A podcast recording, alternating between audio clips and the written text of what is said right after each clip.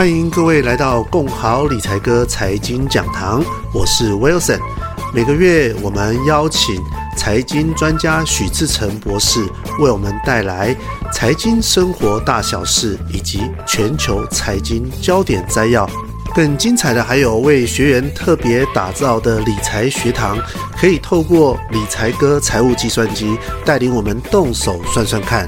透过博士深入浅出的财经资讯导览，以及手把手的实际操作，让学习财经以及运用财经变得更轻松愉快。透过每个月共好理财哥财经讲堂，让我们一起迈向财务自由的道路。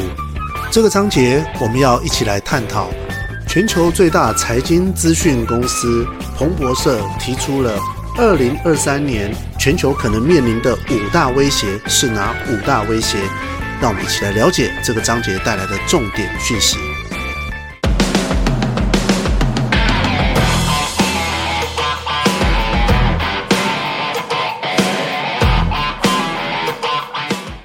好，接下来我们来看第三则讯息哈，我跟大家讲哦，彭博他提出了二零二三年哦，就是今年全世界可能会面临的五大威胁。我慢慢的念给大家听吼，第一个，通膨牢而不破，哇，通膨已经困扰了我们一整年了吼，二零二三年还会继续吼。这个的原因包含潜藏的薪资上扬的风险，薪资上扬的原因是因为什么？是因为通膨的关系的。你薪资没有往上的话，其实没有人会来工作，尤其是服务业。但是薪资一往上的话，通膨肯定也会再往上嘛，因为老板绝对不是吃素的，老板吃肉兼喝汤，给员工那么高的薪水。服务一定会变得更贵，再来能源成本它高涨，供给面有压力，这都会持续推升物价。所以薪资上涨听起来很好，但是薪资上涨也有可能会让通膨其实一直居高不下，我们的生活也不见得有会多好过。然后再来第二个威胁叫做中国的景气直转直急转直下哦，因为中国大陆它过去它的防疫其实还蛮两极的哈，一开始是严格的清零，后来叫做躺平的那个叫做开放哈，所以防疫的。政策尤其到后边转为是躺平的开放的时候，整个医疗的体系不堪负荷，有可能会造成什么？造成很多人去感染之后，病毒会有变异的风险。这样子来讲的话，影响最大的是什么呢？影响最大的其实就是中国大陆本身自己的内需，你知道吗？哈，为什么叫做影响最大的就是自己的内需？因为第一个，所有的民间的企业可能生产是受到阻碍了。然后再来呢，所有的人民现在目前想要上班，可能上班的时间变短了，或者是暂时没有工作了，收入变少的时候，内需其实市场也会受到很大的影响。好，那我们再来看第三个威胁在哪边？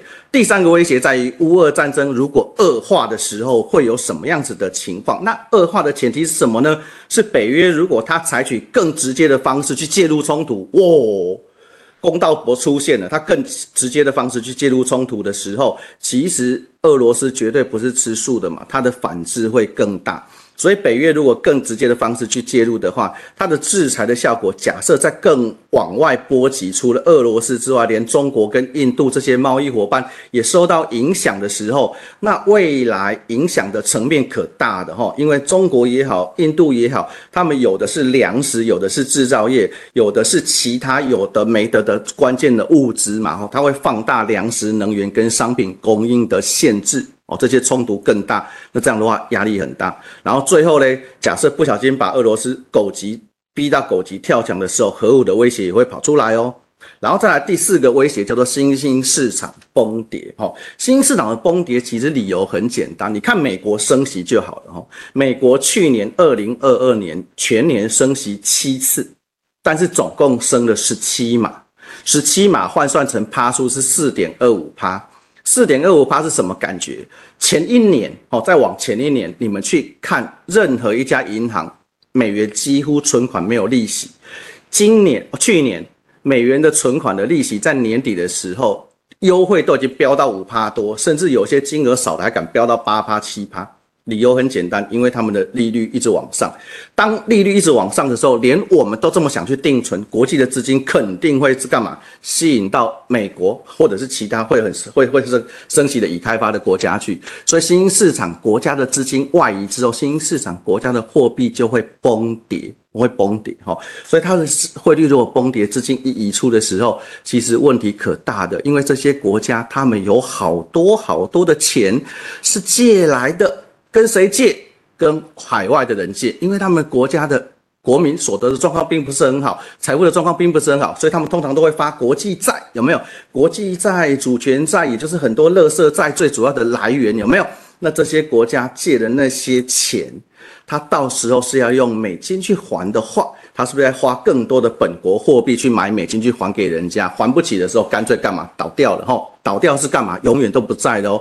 再倒了就是不在了，你知道吗？吼，所以这个问题会很大。所以这也是彭博提出来第四个。然后最后一个，当然就是疫情如果再度爆发的时候，假设有更那个更厉害的变异的话，那全球的供应链肯定会受到影响。好，所以站在今天二零二三年的一月份的财经讲座，我们用彭博的五大威胁来去感受一下。可是我个人认为，这个的时效性啊，应该仅止于上半年哦。下半年的时候，其实事实上感觉应该会差很多，因为时间在过，会有很多的变数，会有差别的哈。所以我们感受一下就好了。更多精彩的财经内容，欢迎点选本专辑的连结，马上报名最新一期的共豪理财哥财经讲堂。